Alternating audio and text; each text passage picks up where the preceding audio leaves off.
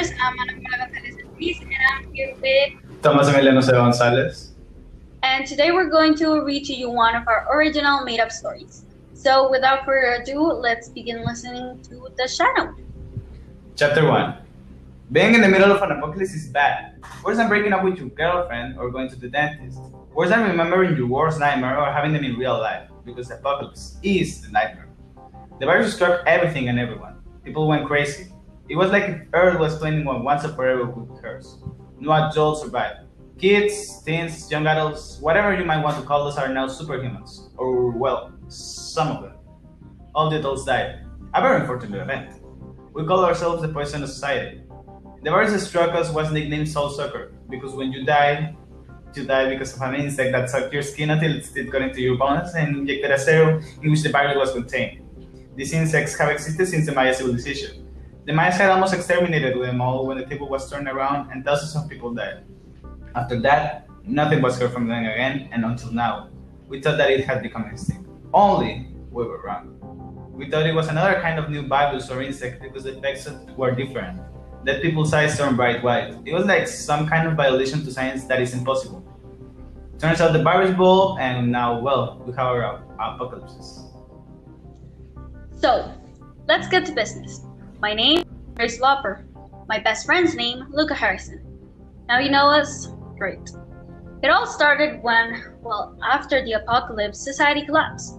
Since only a few of the survivors, did survivors, didn't have powers, it was a constant battle battle against the world.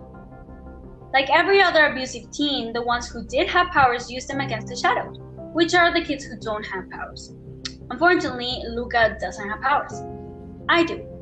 I can read minds whenever I want to. The story, my story, or our story, starts like this. It was one rainy, out of the ordinary day. My parents changed me of school in preschool, and I was very sad about it because I didn't want to leave. I only remember that day because the rest of them are lost in my memory. There was one weird kid who went out in the rain because he didn't want anyone else seeing him cry. He was just drawing more attention to himself. I didn't understand him. Turns out he became my best friend a few years later. Still is. He is a little bit more annoying, but hey, he's my best friend. I really don't know what he thinks about me, don't really care. But now this situation has really messed us up. Hey, so you probably heard about me. I'm Luca. Yes, so I don't have any powers. Sad, I know. But it doesn't stop me from having my own friends, like normal friends. Uh, I know I practically lost my lifelong friend, but the situation is kind of sticky. I'm sure she's happier where she is than with me. She has a lead life while I'm trying to figure out how to make my cell phone work again. She probably has a new one by now. Even though I'm a shadow, I'm the leader of this group, so there's something good about this. I know that Grace probably started from the supposed beginning of our friendship, but the real story starts just a few months ago. Like the past virus, the coronavirus or COVID 19, people were supposed to stay at home quarantine. I still remember the last days of school before even knowing that I wouldn't see my friends in months. My parents were too protective. They didn't even let me go to the backyard. The last day I saw Grace was a Thursday. I didn't see her Friday because she got really ill and decided not to attend. I even remember I got mad with one of my friends because he didn't let me concentrate in a history class. The teacher even threatened us with kicking us out of the class and he wouldn't stop. Now, I'm scared of him. He's part of the poisonous society and he seeks revenge against me. I mean, come on, for getting mad? He deserved it. His name is Mason. I even recall Grace saying he hated him, but I know that deep down she likes him. Now he is Grace's right hand. Yeah, Grace is the leader now. You could say that she's the leader of the world. I'm a bit pissed off because she's only in that position because of her powers. Without them, she would be nothing. I was terrified, really. I wouldn't admit it to anyone because I'm supposed to be the tough one. Only a few people see my soft side. My mom got the virus first. To say it was hard seeing her like that is an understatement. She died within a few days. I cried for the next month. Then my dad got the virus. Before he passed away, he told me some instructions and told me that he loved me. I didn't get out of it for the next few days. I was miserable. But I figured I only had two options one, hide, or two, get the virus and join them. I was going to hide, but then Luca called me and told me that he was at the hospital. His parents had already died, so I knew that he was the one that was sick. I rushed out of my house, and needless to say, that is how the virus got. I was running through the forest and I tripped. The insect had less than a second to grab me, and it did. Now I was the one in danger. After going to see Luca, I went home with him.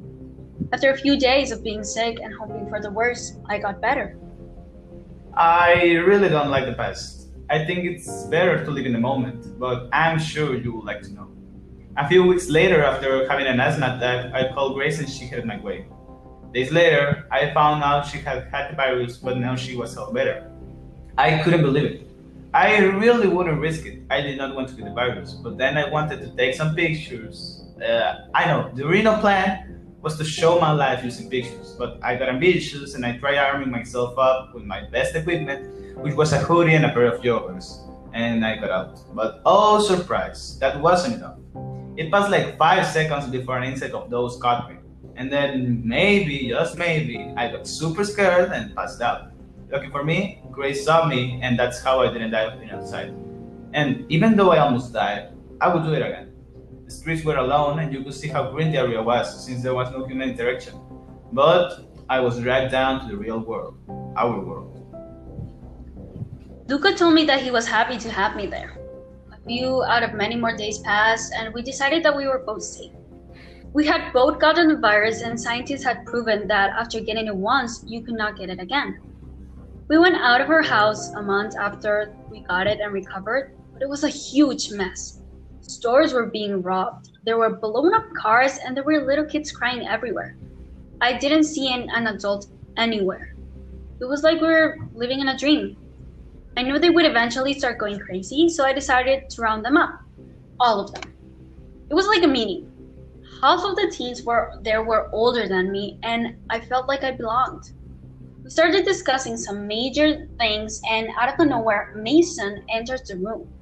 He shouts, What is happening here? People, we are in danger. There is no time for tea parties. I got very mad and told him to shut up, and then out of the nowhere, I hear, Oh, I'll get her. Let's see if you can dodge this, you little kid. I got under the table as soon as I could, and I yelled for everyone to take cover. Everyone did, and just about when I was going to look up, a fireball crosses over my head and into the wall. What is going on? I looked at Mason and he just smiled at me.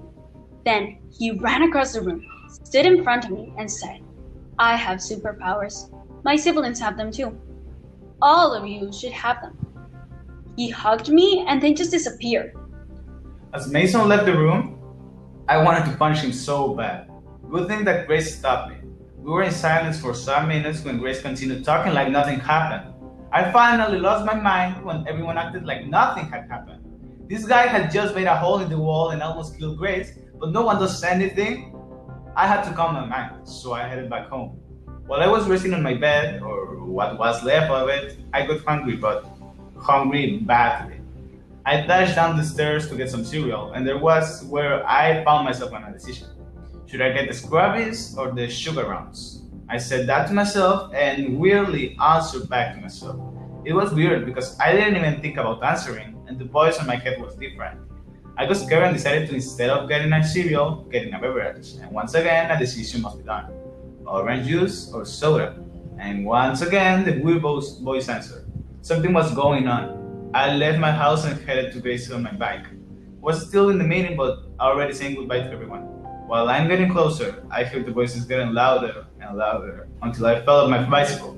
Then Grace saw me and lifted me up. I weirdly barely felt her hands touching mine when she was lifting me up, but ignoring that, everything was normal. Right? I think this is driving me crazy. I am now currently discussing what I should eat with myself. Who does that? I have also had other types of discussions which are about me. Why do I discuss with myself about me? I mean, I know that discussing what I should wear or what I should eat is something normal, but recently I was seeing how pretty I was and how I could handle every situation so easily. I usually don't think like that. I'm also getting these really hurtful headaches. I mean, I had had headaches, but not like this. These ones are extreme. Really. I have had other meetings with my fellow survivors, but about what we're going to do to organize ourselves. There's a really obnoxious boy who thinks he has telepathic powers, which he doesn't, and he's using that as an excuse to make everyone believe that he should be the leader. I know that kid. He's a year younger, and I heard he was not very responsible. I was not going to stand for that, so I firmly said that we should vote. No one responded. I was there, standing, looking weird, until someone said, I think she's right. Except, no one opened their mouths to say it. I was confused and said, See, he agrees with me. They just stared at me more confused than I was. Just then, I had a headache so bad that I had to sit down. When we go back home, not a lot passed when we heard the doorbell ring. We went out to see who was searching for us. When we opened the door, we found the whole football team split in different houses. On ours, we had two of them, and they had the company of Mason, who, with a fireball in hand, told the football guys, "Get him." After that, that they put a bat on our heads and took us to a dark room. There, Mason told us that other kids had already discovered their powers, so they took us there so we can discover our own. He gave us some trials which we weren't able to complete like they hoped us to do because like these trials were so easy, we didn't need any other thing to complete them. Like they took us to a street where they grabbed trash cans and threw them at us, so we avoided them. Neither Grace or me showed weird behavior during the trials, but during the trials, uh, Grace who was able to stop some of the trash cans in the air for some second. Like she seemed to use a lot of effort, so she ended up passing out.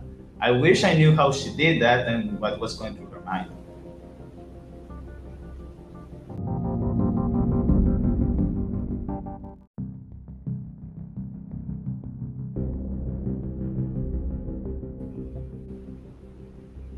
Mason was out of his mind.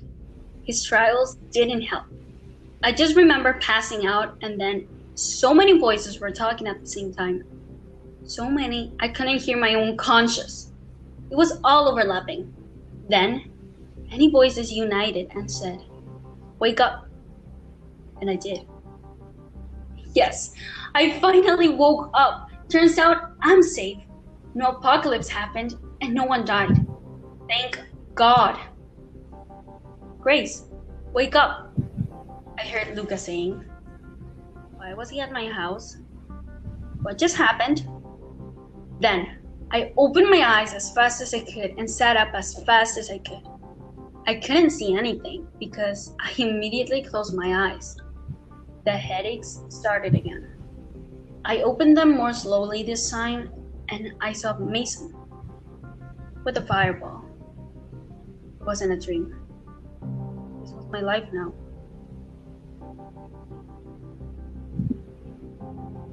What do you think will happen next? I think Luca and Grace are going to be in a really bad situation once they finally organize themselves. Well, we will have to leave it up to next episode. Thank you for listening and don't forget to subscribe to our podcast. Have an awesome day.